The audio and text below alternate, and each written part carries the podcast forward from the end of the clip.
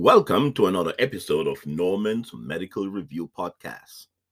Today I'll be continuing with the APCM topics, and today's topic is mumps. Mumps.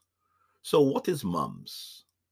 Mumps virus is a highly infectious disease, or mumps disease, rather. It's a highly infectious disease.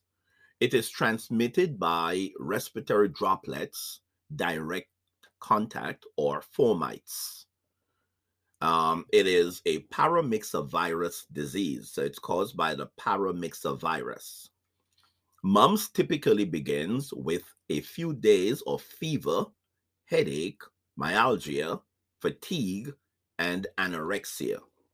These symptoms and signs are usually followed by the, um, the development of salivary gland swelling within 48 hours. Parotid, um, parotitis may be uh, unilateral or bilateral. That is, swelling of the parotid glands may be unilateral or bilateral. mumps is usually self limited. Most individuals recover completely within a few weeks. And by the way, mumps can affect adults as well as children. The diagnosis of mumps should be suspected in patients with typical clinical presentation, such as parotitis or salivary gland swelling, orchitis, or oophoritis, especially if they've had exposure with individuals with known or suspected mumps. Individuals who are known to be unimmunized are at highest risk for infection, though mumps should also be suspected among vaccinated individuals with relevant symptoms and exposure. Patients being evaluated for mumps should be placed on droplet precaution. Now, what are the relevant lab findings? An elevated IgM is considered diagnostic. Two diagnostic specimens should be collected.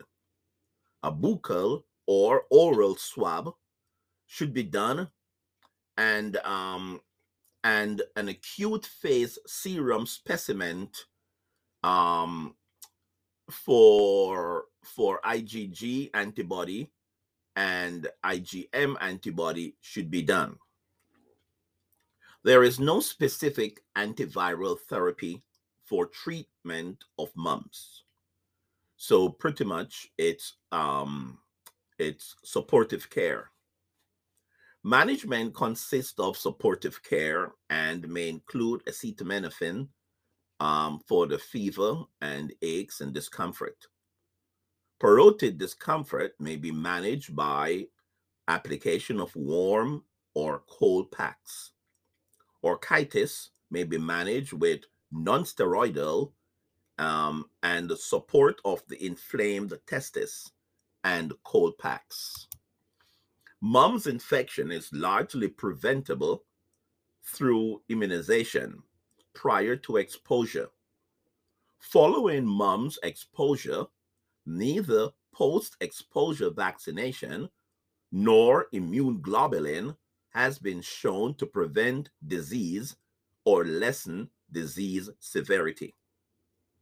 Complications of mumps include orchitis or oophoritis, neurologic manifestations such as meningitis, encephalitis, and deafness. Well, this brings us to the end of this brief review of mumps. Please go over it in preparation for your upcoming exam. And as usual, your brain is a fertile field. Be careful what you plant in it. Good night.